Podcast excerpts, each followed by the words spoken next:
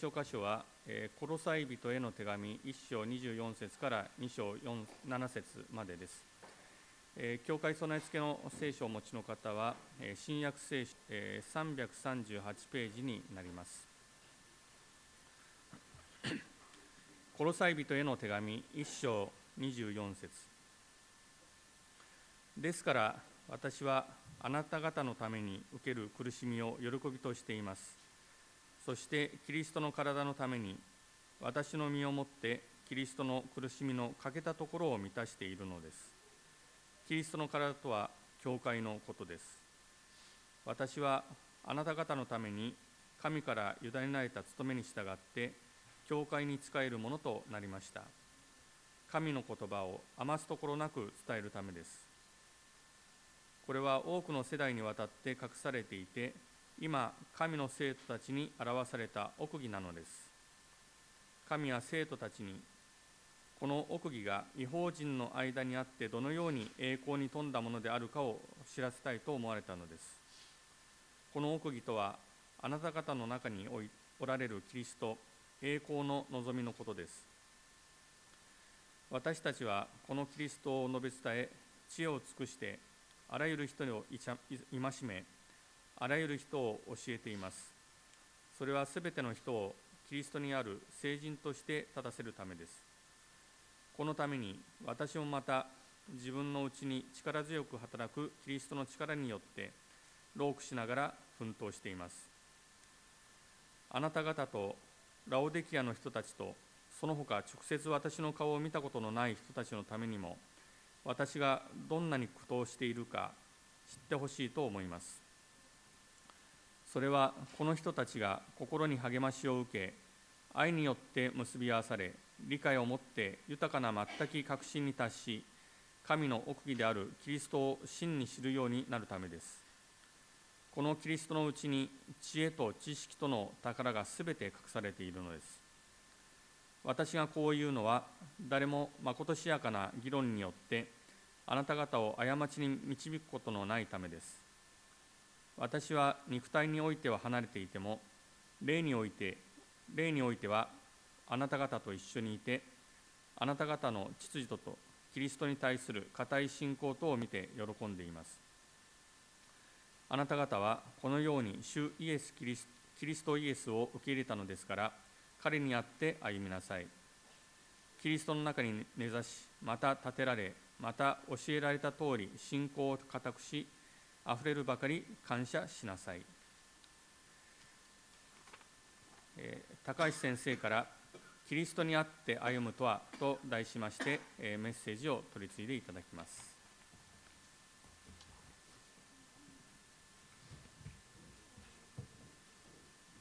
おはようございます。えっと、最近は本当にあの子どもたちがですね急に増えてきてとても嬉しいんですがあのちょっとだけですね子供にもですね楽しめる仕掛けをちょっと準備したんですがこの話はまた後で話しますからこれはあのちょっとまだただうまく消すことができないのでちょっと途中でまたお話をします。はい 今日はですね改めてあのクリスチャンとして歩むっていうことのですね基本を覚えるメッセージとしたいと思います。私多くの人はですね、えー、自分の生活が期待通りに進んでいる時には心を平静に保つことができます。しかし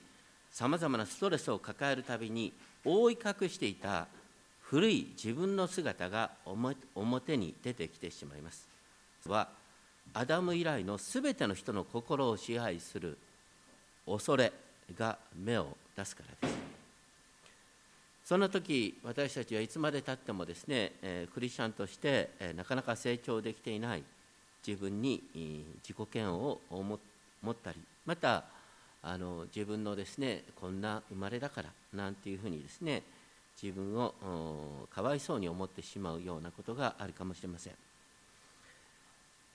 皆さんはですね心の底から自分の赤ちゃんとしての誕生の瞬間をあの時あの町でのあの両親を通しての誕生をキリストにあっての恵みとして受け止めているでしょうか。多くの人がどっかでですね私はあんな親のもとであんなところで生まれたからなんていうふうにですね思っている部分があるかもしれません。それがゆえにですね私たちは自分の個性を神にあって喜ぶことができないということがあるのかなと思います。今日のコロサイ人の手紙の1章24節からのところでパウロは面白いことを言っています。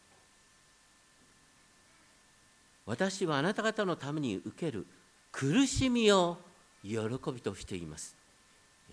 苦しみを喜びとするなんていうのはすごい表現ですね。パウロはかつてキリストの教会を迫害しましたが今や違法人の救いのために命を懸けています。そこはそこにはですね彼が違法人の使徒として召された結果としてイエスの代理として苦しみに遭っているという意識があるんだと思います。そしてこの聖書の中で最も神秘的な言葉とも言われる表現が1章24節にあります。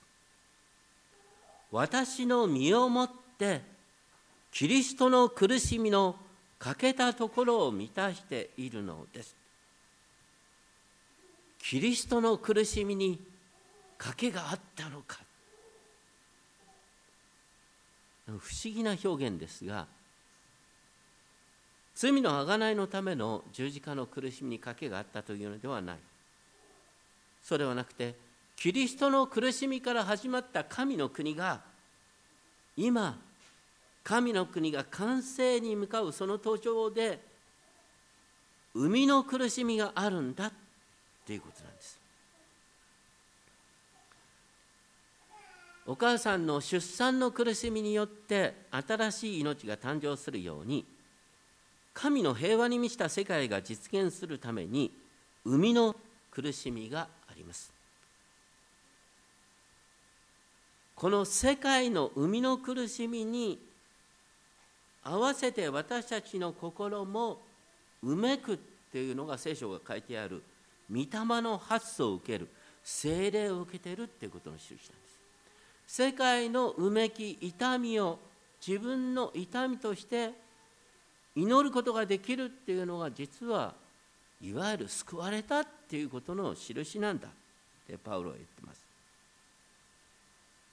パウロはかつてですねキリスト教会を迫害した。その時ダマスコへの途上でイエス様が復活のイエス様がパウロに現れてなぜ私を迫害するのか。私はあなたが迫害しているイエスであると言われました。パウロはクリスチャンたちを迫害していたんですが実はそれはキリストご自身を迫害していることだったって言うんです。その経験からパウロはですね教会の苦しみをイエスご自身の苦しみと心から受け止め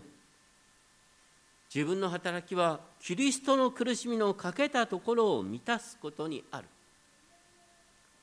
そしてそれはキリストの体である教会のために自分は苦しんでるんだと言いました。実際キリストは今教会をご自身の体としておられます。体っていうのがみんなが例えばですねちょっと小指一本ですね。あのトゲが刺さっても痛む。痛みはどこで感じますか？頭で感じるんだね。ただ小指の先が痛むと頭が痛むんです。同じようにこの教会の中で起こっている痛みはキリストご自身の痛みとなるっていうことなんです。反対に私たちがこのキリストの体である教会を喜ぶっていうことはキリストご自身がとても喜んでくださっていることです。そしてパウロはここでですねその務めいわゆる違法人に福音を伝えるという務めをしながらですねえー、ここで面白い表現をしています。一章27節ですけれども神はこの奥義が違法人の間にあってどのように栄光に富んだものであるかを知らせたいと望まれたこの奥義の素晴らしさを知らせたい。でこの奥義とはあなた方の中におられるキリスト栄光の望みのことですって語りました。奥義あなた方の中におられるキリスト栄光の望みっていうのはキリスト者の幸いを一言で表したような言葉です。違法人は皆かつては神を離れ心においては敵となっていた。しかし今パウロの苦しみを通してでキリストの肉の体をの苦しみを通して違法人が神の民とされた。私たちの中におられるキリスト。私たちの中にキリストが住んでおられる。そのキリストとは私たちにとっての栄光の望みなんだ。この栄光の望みっていう言葉の意味はどういうことだろうかっていうんでまああの今日は一つの絵を用意した。ということですがあ消えちゃった。なんだ？すいません、えーとねうん、とにかくですね。これはみんな子供たちも見てください。これは何ですか、えー、蝶々アゲハチョ。ウね。このアゲアゲハチョウはあのもともとどんな姿をしてたか知ってっかな？みんな？ね。もう習った子供たちもいるかもしれませんがこのアゲハチョウになる前にねちょっと生まれてきたアゲハチョウに生まれる瞬間があるんですがただその前ねこうやってさなぎになってた。でこう一番最初はねこんな状態だったの。青虫。芋虫か青虫かよう分かんないんですが。とにかくこんなさあの地べたを這いつくばってる虫ちゃんがねこうこの時は結構ね一生懸命食べるそうですよ。でどんどん太っていく。ね。こう太ってって。で殻を持つようになって。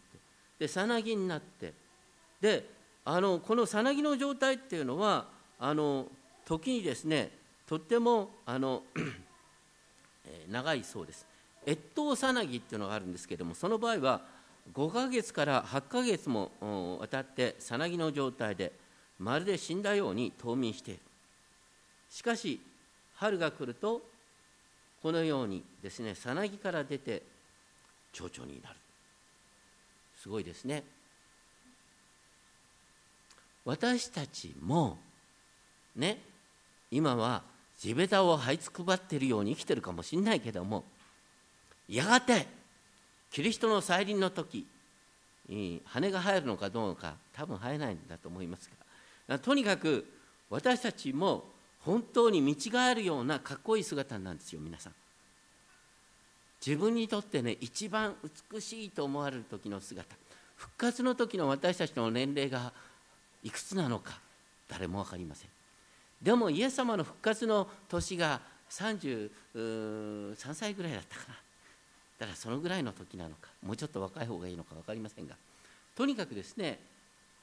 私たちはこの地上で肉体はだんだんだんだん衰えていくでしょ。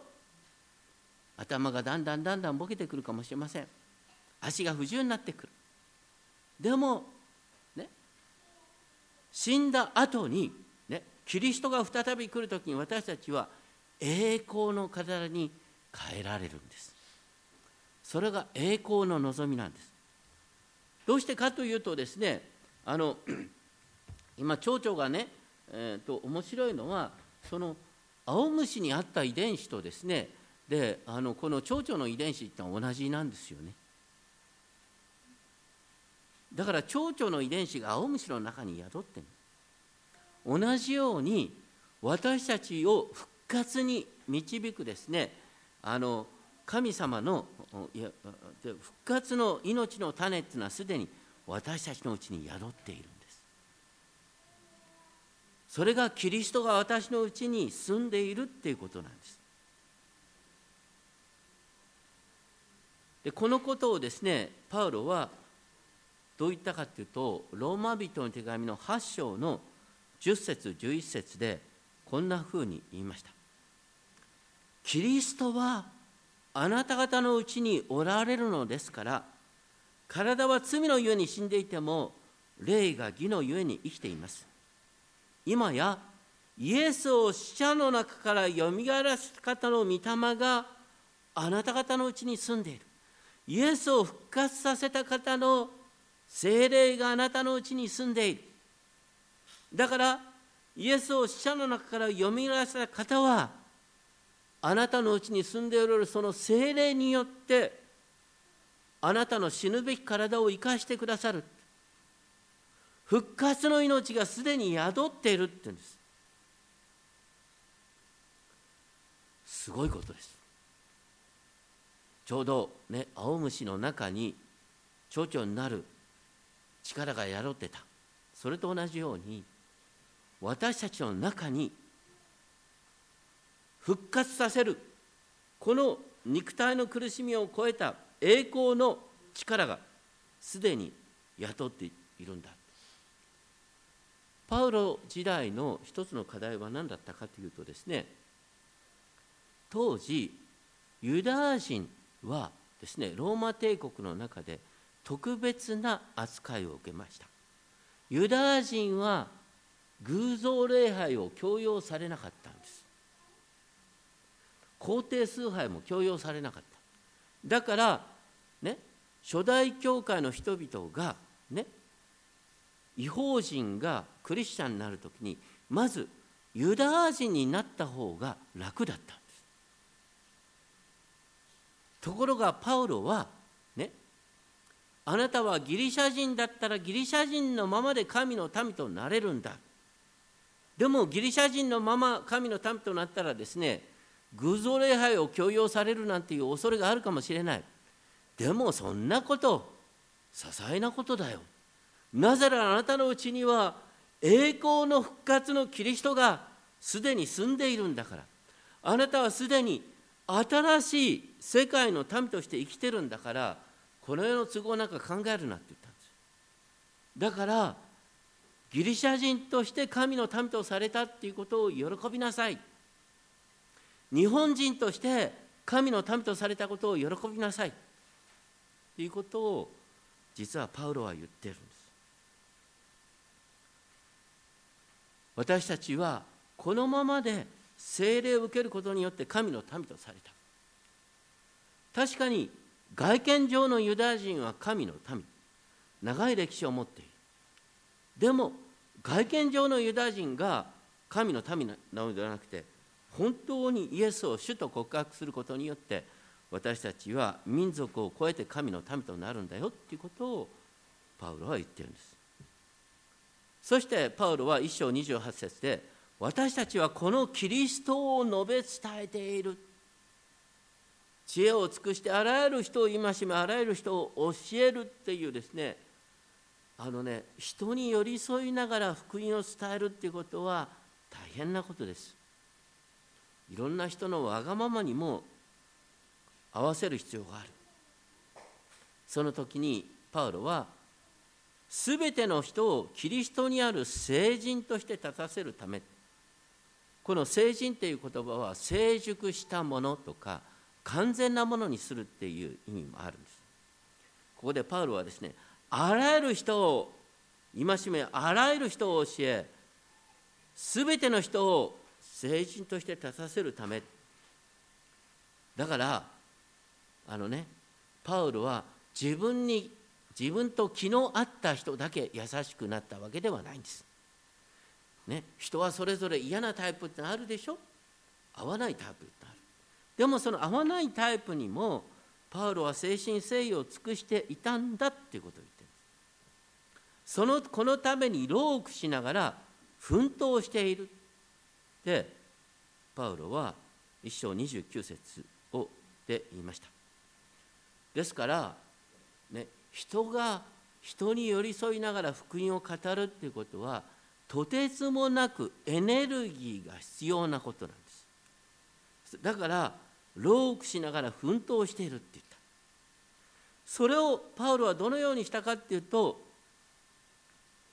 一章の29節ですね。自分のうちに力強く働くキリストの力によってこの働きをしているって言ったんです。自分のうちに力強く働くキリストの力。ここで働くっていう言葉またキリストの力っていう言葉働くもですねこの力もですねあのみんながよく知ってるですねギリシャ語から生まれてる言葉なんです。ギリシャ語なんか知らないよ。っておっしゃるかもしれませんけどもエネルギーっていう言葉知ってるよね。エネルギーっていう言葉はここの働くだとかキリストの力っていう時の言葉なんです。英語のエネルギーはここにあるギリシャ語のエネルゲイアから生まれている。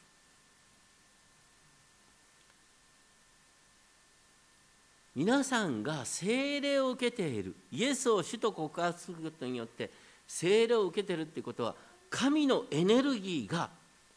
神の途方もないエネルギーがあなたのうちに宿っているんです。その神のエネルギーによって私たちは自分の力を超えたことができるんだよっていうことを言ってるんです。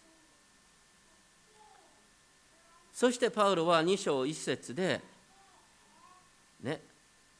まだ顔も見たことのない人たちに対しても私がどんなに苦闘しているかを知ることを望んでいるって言った。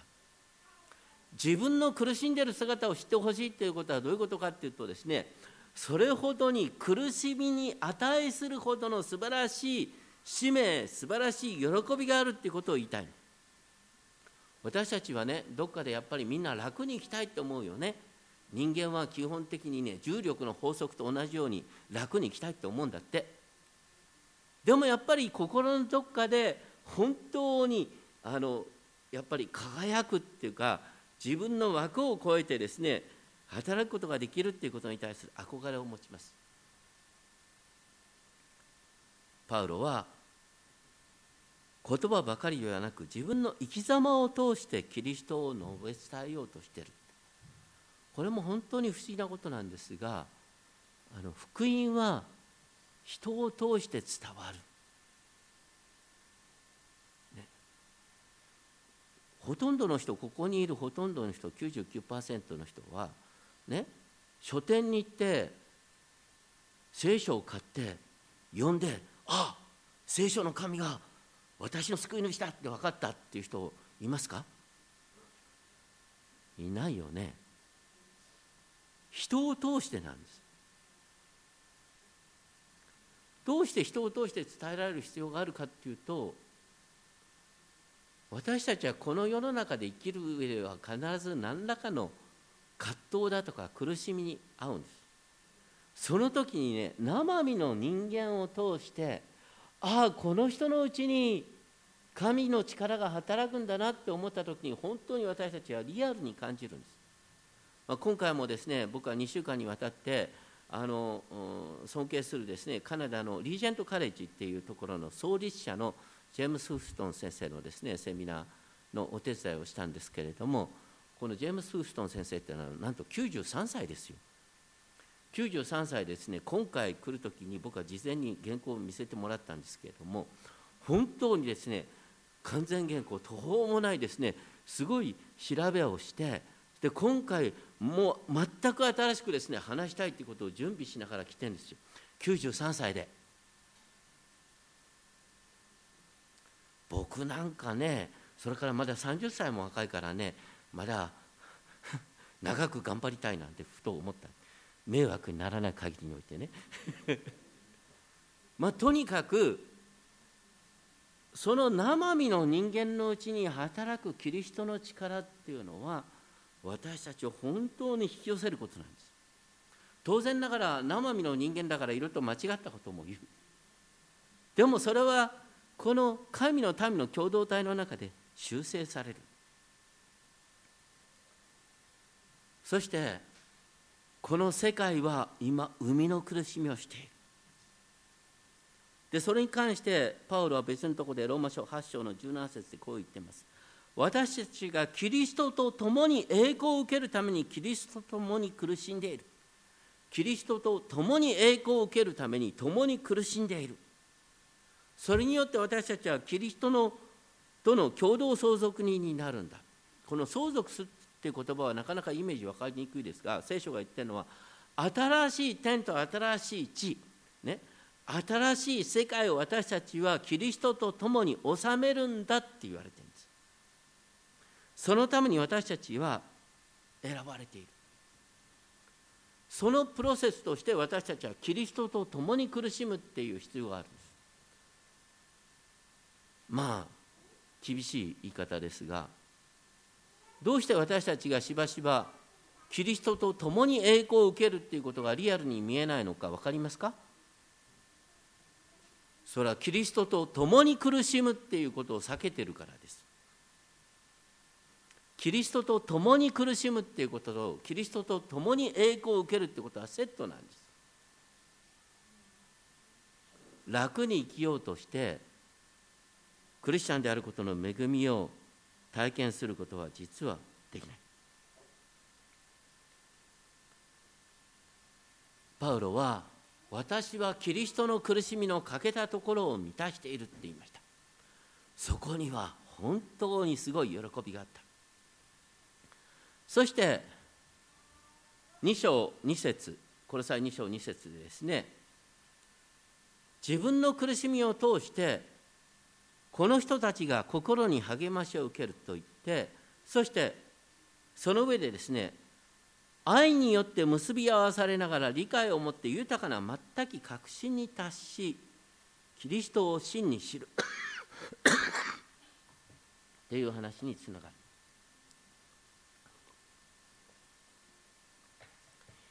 以前ですね 作家のですね池澤夏樹さんという人がですねこんなことをある雑誌に書いていたんですけれども プロテスタントに嫌味を言うわけではありませんが一人一人に聖書を配ってしまったのは良かったことなんでしょうか？ユダヤ教みたいにみんなで朗読するならいいんです。でも一冊の本として個室に入ってしまったために改宗の中の一人ではなく神と一対一になってしまった。それによって普通の人が哲学の課題を負わされてしまったんですよね。言ってることは本来聖書の御言葉はこの共同体の中でみんな一緒に聞くべきものだったんだ。一人で勉強するものじゃなかったんだ。一人で勉強するっていうことになったがためにですね私たちは互いに愛し合って互いに支え合って神の民として生きるんだっていうことがすっぽり抜けてたった一人で神の前に立たされることになる。それは本来的な信仰の姿じゃないよって言ってるんで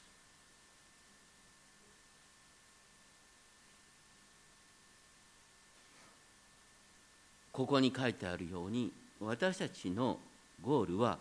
愛によって結び合わされるっていうことなんです。私たちがキリストと結びついたら必ずね隣人との結びつきが生まれるはずなんです。キリストと結びついて他の人が汚れた人に見えてきたっていうのは本当に結びついてんのかな？っていうことなんです。そしてパウロはですねあの このキリストのうちに3節知恵と知識との宝が全て隠されている。とにかくキリストのうちに全てのことが隠されているからキリストを共に知ることにおいて私たちは成長するんだ。そしてパウロは今ローマの牢獄にいるんだけれどもでもねこの遠いコロサイの人々のことを思いながら距離は離れているけども霊において結びついているんだよっていうことを言って。であなた方がねサタンの惑わしに惑わされずに固く立っているのを見て喜んでいると言っている。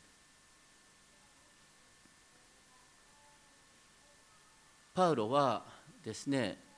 ある意味で今この時に自分自身の内にあるアイデンティティの和解とそれとこう違法人とクリスチャンとの和解っていうことをですね一つセットに考えているように思います。パウロっていうのはあの本当に生粋のユダヤ人ですね。由緒正しいユダヤ人です。でも同時にパウロはローマ市民でした。ギリシャ語を自由に話せました。ローマ市民としての恩恵を受けていました。だから人間的に言ったらパウロは2つのアイデンティティを持ってるんです。生粋のユダヤ人ということとローマ貴族としてのアイデンティティです。でもパウロはとにかくユダヤ人であるっていうことが何よりも大切なんだっていうことに突き動かされるようにしてユダヤ教の教えを広めるんだと思ってた。その中でキリストに出会って枠を広げられた。実は神の民の中に違法人がそのままで招き入れられるんだということを示された。でその時にパウロにあった2つのアイデンティティですね。ローマ市民としてのアイデンティティとユダヤ人としてのアイデンティティが一つ和解することになった。でパウロの働きは何かというとユダヤ人とギリシャ人を和解に導くことなんです。私たちもそれぞれいろんなアイデンティティを持ってますよね。あのパッと見たところ僕なんかついつい自分の肩書きにですねちょっと書いちゃうのが、ね、ドイツに何年いたとかさ、ね、でアメリカで信仰に導かれたとかいいんだけども。でも一方で僕って何かっていうと北海道の山奥のど田舎の文化から遅れたところで生まれたとてつもない田舎者なんですね。同時に私はいろいろとですね寛容であろうとするんですけど自分はとてつもなく神経症的なこだわりがあって実は自分の中にいつもねあのこう2つの自分があるんです。皆さんもそうじゃないでしょうか。2つの自分をきちんと受け入れてないから実は周りの人ね自分に似た人を急に嫌になったりですねそういう形で合わなかったりなんかするんです。実は私たちがこのアイデンティティアイデンティティ混乱したアイデンティティを全てキリストにあるものとして優しく受け止めることができたら私たちの中でね異なった、ね、人同士が異なった自分が仲良くできたら実は私たちは世界に対して、ね、より和解を、ね、広げることができるんです。自分の心の中の争いが周囲との争いを生んでいるっていうことを本当に私たちは分かってるかなってことです。そういう中でですね2章の6節7節ですね。コロサイ人の手紙2章の6節7節っていうのはクリスチャンとしての生き方のアイデンティティとしてですね多くの人の暗唱聖句になっています。一緒に読んでみましょう。コロサイ2章6節7節。はい。あなた方はこのように主キリストイエスを受け入れたのですから彼にあって歩みなさい。キリストの中に根ざしまた立てられまた教えられた通り信仰を固くしあふれるばかり感謝しなさい、ね、これはとにかくですね主キリストイエスを受け入れたっていうことはね受け入れるってことはねイエス様をあなたの主人として受け入れたっていうことなんです。これからの人生は私のために生きるんじゃなくてキリストのために生きるんだっていうことなんです。いやそんな途方もないと思うかもしれませんけれども今回のセミナーでもですねジェームス・フーストン先生がこんなことをおっしゃってた。私たちがクリスチャンとして生きるっていうことは自我の圧政から自由になることだ。Freedom from self tyranny 自分自身が自分をねこう抑圧してるんだって。皆さんもそんなところありませんか？ね。なんで私はこうなんだろう？なんで私はこうなんだろうって自分を責めてる？自分を責める気持ちと人を責める気持ちはいつもセットですね。それからね、私たちの心っていうのはアダムの罪以来ですね死に支配されていますからあの恐れにとらわれてるんです。人のねなんでこの人は怒りっぽいんだろうっていうの怒りっぽい人はとてつもなく恐れにとらわれている人です。怒りの第一次感情は恐れだからです。本当に私たちはこの知らないうちに恐れに駆り立てられて自分に自分の意見に反するものを先制攻撃したりですね。自分の領分に入ってきそうな人を排除したりするんです。それによって自分で自分の首を絞めてるんです。私が私がっていう人は実は自我の奴隷になってるんです。本当にキリストにある自由を味わいたいと思ったら私自身がキリストの中に溶ける必要がある。そのことがここで言ってるキリストの中に根ざすってこと。ただその時にねキリストの中に根ざすって言った時にいや私のクリスチャン前の人生はダメだった。これからの人生はキリストにあって。そういうふうに色分けするのは非常に問題なんです。私たちは生まれる前からキリストのうちにあったんです。キリストのうちにあるものとして神は私をあの北海道の大絶山の麓の全くの未信者の両親の家に生まれさせたんです。これも神の御手の中にあったんです。3月31日生まれで全然みんなのテンポについていけなくて落ちこぼれであった。ということも神の御手の中にあったんです。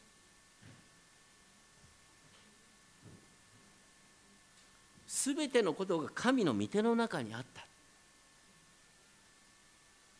それを感謝して受け止めていくってことは実はキリストの中に根ざすってことなんです。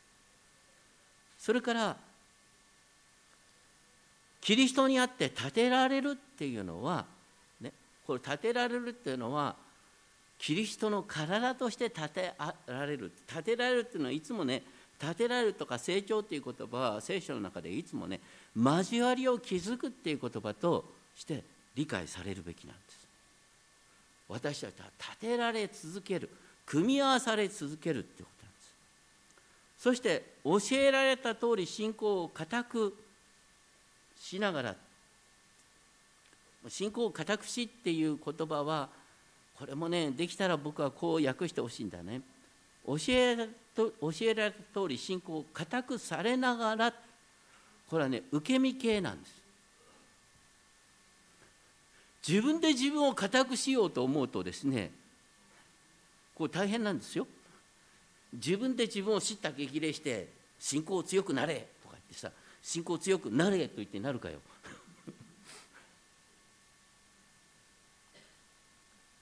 違うんです。これはね信仰を固くされ続けるんです。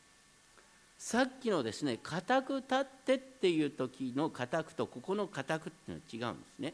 ここでの固くっていうのはあのしなやかな成長のイメージなんです。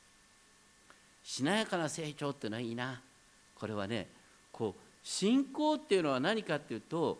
信仰っていうのは真実とも訳される。キリストの真実を知れば知るほど私がしなやかにキリストに近づきたいって思うようになる、ね、自分で自分を知った激励することじゃなくてキリストの真実を知ることによって私たちが信仰を固くされ続けるんです。でその初めは教えられたことを何よりも喜ぶってことです。私たちはどっかでですねなんかもっともっとって考えて自分の心に響いた御言葉を覚えていない人が多いんです。でも本当に自分のうちに語られピンときたああそうだなって思ったことは本当に心の底から味わう。教えられた通り固くされるそして最後に感謝にあふれていながら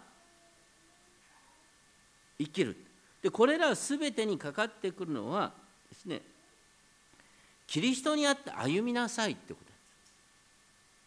キリストにあって歩みなさいっていうことの中にキリストの中に根ざしながら歩みなさい。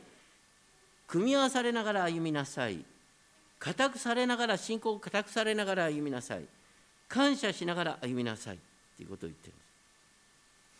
こう感謝っていうのはとても大切なんです。ね。あのよくね